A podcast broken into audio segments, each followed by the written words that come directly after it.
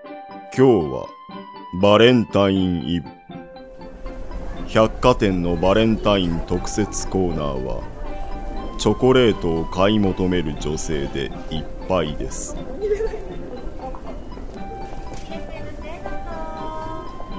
そしてその中にこの2人ねえ京子さん小林先輩にはどれがいいかなあ、ひでちゃんは、このチョコかわあ、さとみちゃんいいどうしたんですか京子さんあのー、実は、もう早く決めないと売り切れちゃいますよ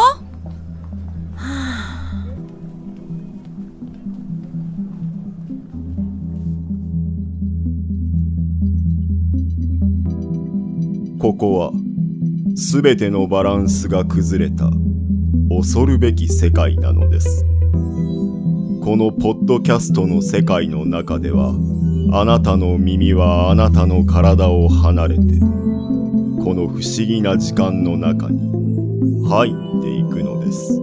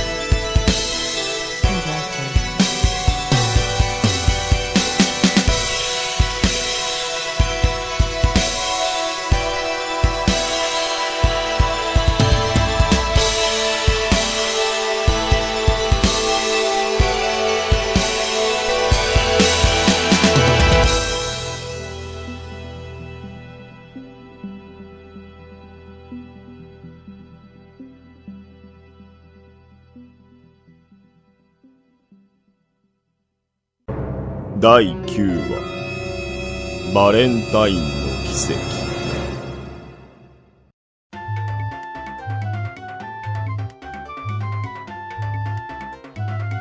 はい、もしもし。ひでちゃん京子さん、どうしたんですか今、さとみちゃんと、百貨店のバレンタイン特設コーナーに来てるんだけど、ああ、そういえば、明日はバレンタインデーですからね。で、どうしたんですかそれが、さとみちゃんが、ひでちゃんのためにチョコを買うって張り切ってて、ぼ、僕のためにでも、僕は、ええわかってるわよ。チョコレートアレルギーで、食べたくても食べられないことは、だったら、でもね、すっごく嬉しそうにチョコを選んでるさとみちゃんを見たら、なんだか言えなくて。そっか。だから、ひでちゃんにお願いなんだけど、とりあえずさとみちゃんがチョコを渡したら、喜んで受け取ってあげてほしいの。はい、わかりました。せっかくの後輩の気持ちを無にできないですからね。さすがひでちゃんいえいえ。京子さんもわざわざすみませんでした。さとみちゃんが呼んでるわ。それじゃあ、よろしくね。はい、了解です。小林、はいちょっと来てくれ。はい、何でしょうか次回の不思議リサーチのことなんだが、はい。定番コーナー、都市伝説を終えの内容が決まったぞ。おお何ですか今回は。今回は、今女子高生の間で流行ってる、真夜中の吸血鬼伝説だ。真夜中の吸血鬼伝説なんだ小林知らないのかはい。勉強不足だな。そんなことしてたら、秋吉に追い越されるぞ。 そんな、ちょっと先輩冗談だよ、冗談。もう、勘弁してくださいよ。で、どんな伝説なんですか真夜中の吸血鬼伝説というのは、オフィスビルが立ち並ぶ都会の静かな夜、風のように現れる女の子。その入り立ちは、まるで帰り血を浴びたように全身真っ赤らしい。そして、その真っ赤な女の子と出会ってしまった者は、全身の血を一滴残らず吸われてしまうそうだ。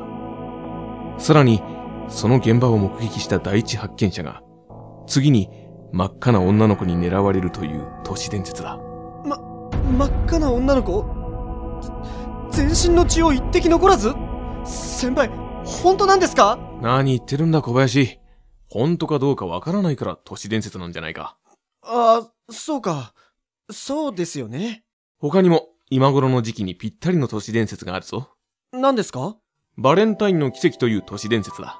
バレンタインの奇跡そうだ。これは、バレンタインデーの日、夜空に輝く妖精の姿を見ることができれば、願い事が叶うという都市伝説だ。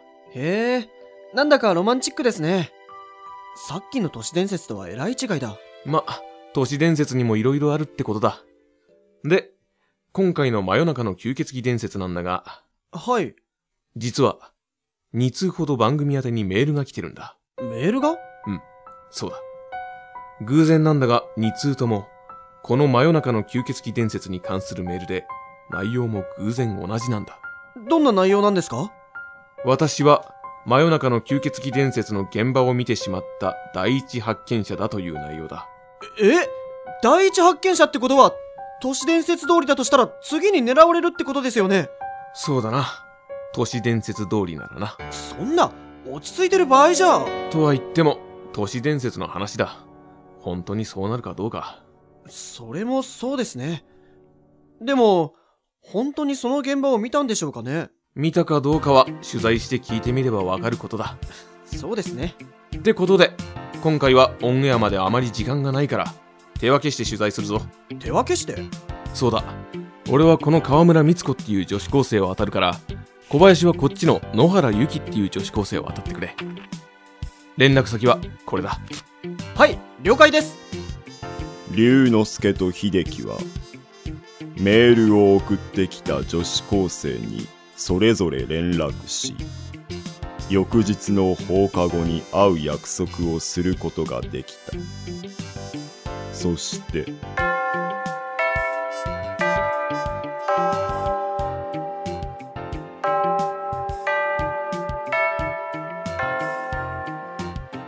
はじめまして。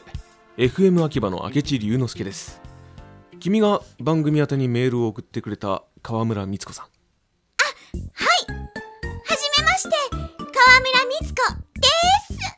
みっちゃんって呼んでね。はあみ、みっちゃんはいえっと、メールによると、真夜中の吸血鬼伝説の現場を見たって話だけど、私、見ました。かなかなぁいえいえ、見ました。はい、確かに見ました。うん。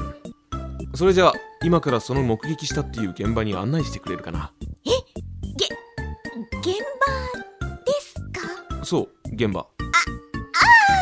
そ、そんなことより、今日って何の日か知ってますか今日今日は、ああ、バレンタインデーか大正いや、そんなことより現場に。解今日は片思いな女の子が憧れの人に告白するバレンタインデーですよはいはい、そうだね。龍之介さんってそういうことに興味ない系な人なんですかで、現場はあーみっちゃんショックはあ、だから現場はどこなの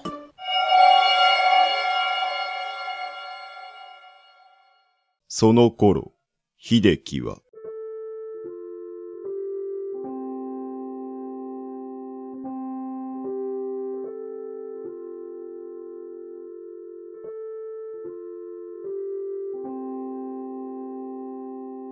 そろそろかな野原ゆきさんんメールあ野原さんからだんええ先生に呼び出されたからもう少し時間がかかるかはあ仕方ない待つしかないかそして再び龍之介は川村さん、本当に君は真夜中の吸血鬼伝説の現場を見たのかいや、その、見て、ないです。はあ。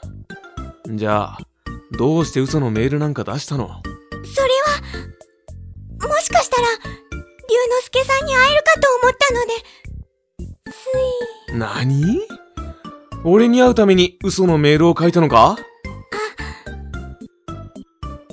はい。ったく、仕方ないな。最近の女子高生は。ごめんなさいはあ、本当にごめんなさいわかったわかった。もういいから。これからはもうあんな嘘のメールを書くんじゃないぞ。はい。もうしません。よしじゃあ、俺はもう帰るから、君も気をつけて。龍之介さん、何どうしたのんこれ、受け取ってくださ。これはいもう、バレンタインの、チョコレートです。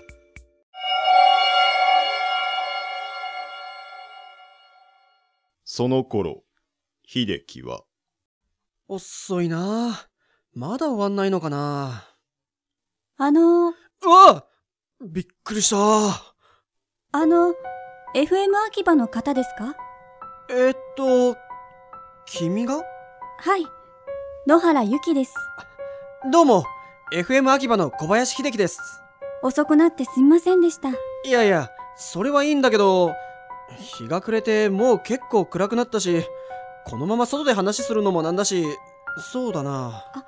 それなら私がよく行ってる喫茶店がありますので、そこでいいですか喫茶店はい。それじゃ、そこで話を聞きましょう。しかし、最近の女子高生は行きつけの喫茶店があるのか。それじゃあ、私についてきてください。ああ、はい。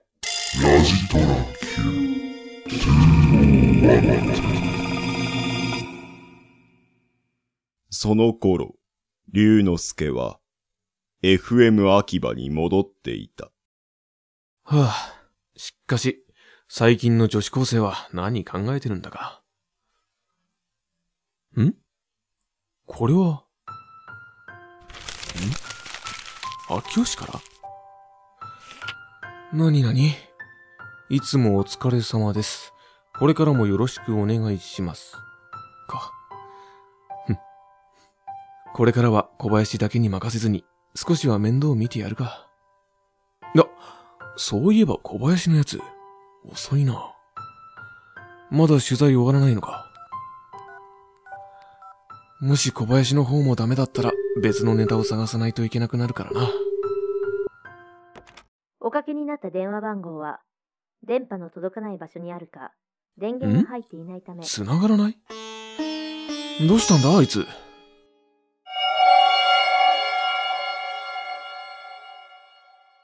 その頃、秀樹は、あの、野原さんその喫茶店はまだ遠いんですかもうすぐです。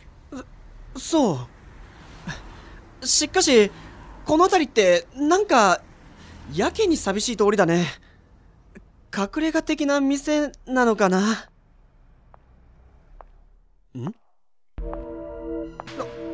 あ、あ、あ、あれは風のように現れる女の子。そのいたちは、まるで帰り血を浴びたように、全身真っ赤だし。そして、その真っ赤な女の子と出会ってしまった者は、全身の血を一滴のらず吸われてしまうのだ。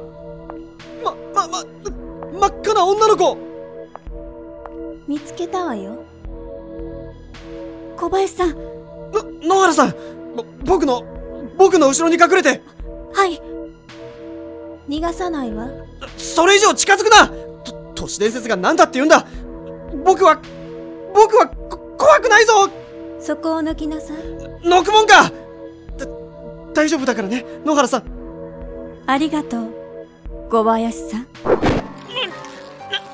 何するんだ野原さん苦しい。今度こそ逃がさない。えなんと真っ赤な女の子は、懐から鋭い探検を取り出した。それで、何をするつもりなんだは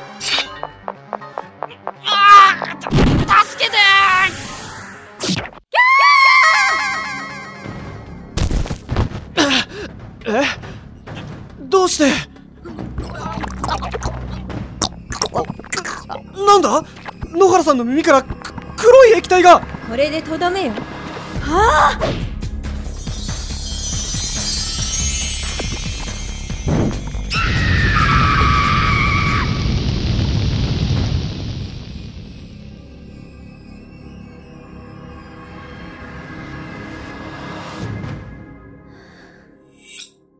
君は一体、それに今のは、ど、どういうことなんだ私はキャンディー。そして、今消滅したのは、私の家族の仇、カーミラ。カーミラ家族の仇あ、あなたは、私は、カーミラを追ってこの星にやってきた、ダンピール星の人間です。ダンピール星カーミラとは、宿主となる人間に取り付き、その人間の血を自らの活動エネルギーにして生きる、吸血液上生命体。奴らに宿主にされた人間は、体中の血がなくなるまで血を吸われ、そして血がなくなりかけると、宿主の人間の意志をコントロールし、次の宿主となる人間を襲い、取り付くのです。じゃあ、野原さんは、そのカーミラに取り憑かれていたそうです。そして、カーミラが次の宿主として狙っていたのが、あなただった。僕がはい。もう少し私が来るのが遅かったら、カーミラはあなたに取り付き、また逃げられていたことでしょう。そんな、カーミラに取り憑かれた人間は、普段はその人間の意志で行動しているため、私でも見分けることができないのです。私がカーミラの気配を感じることができるのは、カーミラが宿主の意志をコントロールしている時だけ。そのためになかなか足取りがつかめず、この星でもダンピール星のようにたくさんの犠牲者を出してしまいました。君が住んでいた星でも、たくさんの犠牲者がはい。その犠牲者の中に、私の家族も、それで、家族の仇。はい。私は一刻も早く、カーミラを見つけ出すために、この星の情報網であるインターネットを使い、カーミラの噂を流したのです。インターネットにあそうかそれが都市伝説にそして、ついにカーミラを見つけ、この手で家族の仇を討つことができました。そうだったのか。それでは、そろそろ私はダンピール星に帰ります。ああはいさようなら。あ、あれは真っ赤な女の子、キャンディーは、秀樹に別れを告げると、全身が半透明になり、かすかな光を放ちながら、夜空に消えていきました。その姿は、まるで妖精のようでした。その時秀樹は、この光景が龍之介が話していた都市伝説、バレンタインの奇跡にそっくりであることに気がつき、ある願い事をしました。それは、ああもしもしおお、やっと繋がった。ああ、先輩。ああ、先輩じゃないだろう。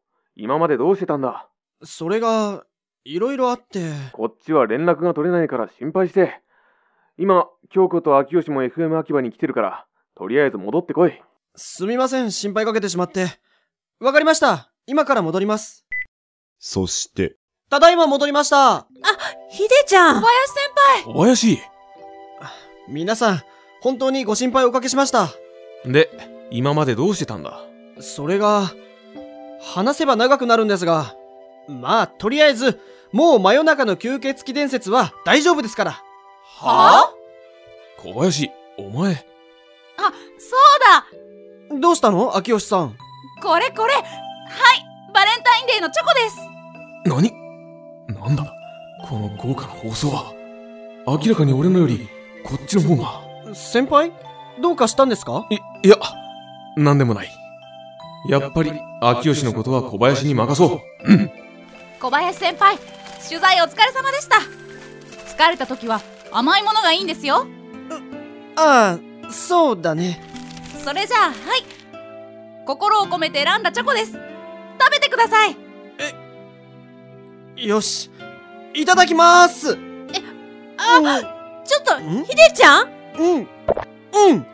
美味しいこうして僕はチョコレートアレルギーを克服することができたのでした。丸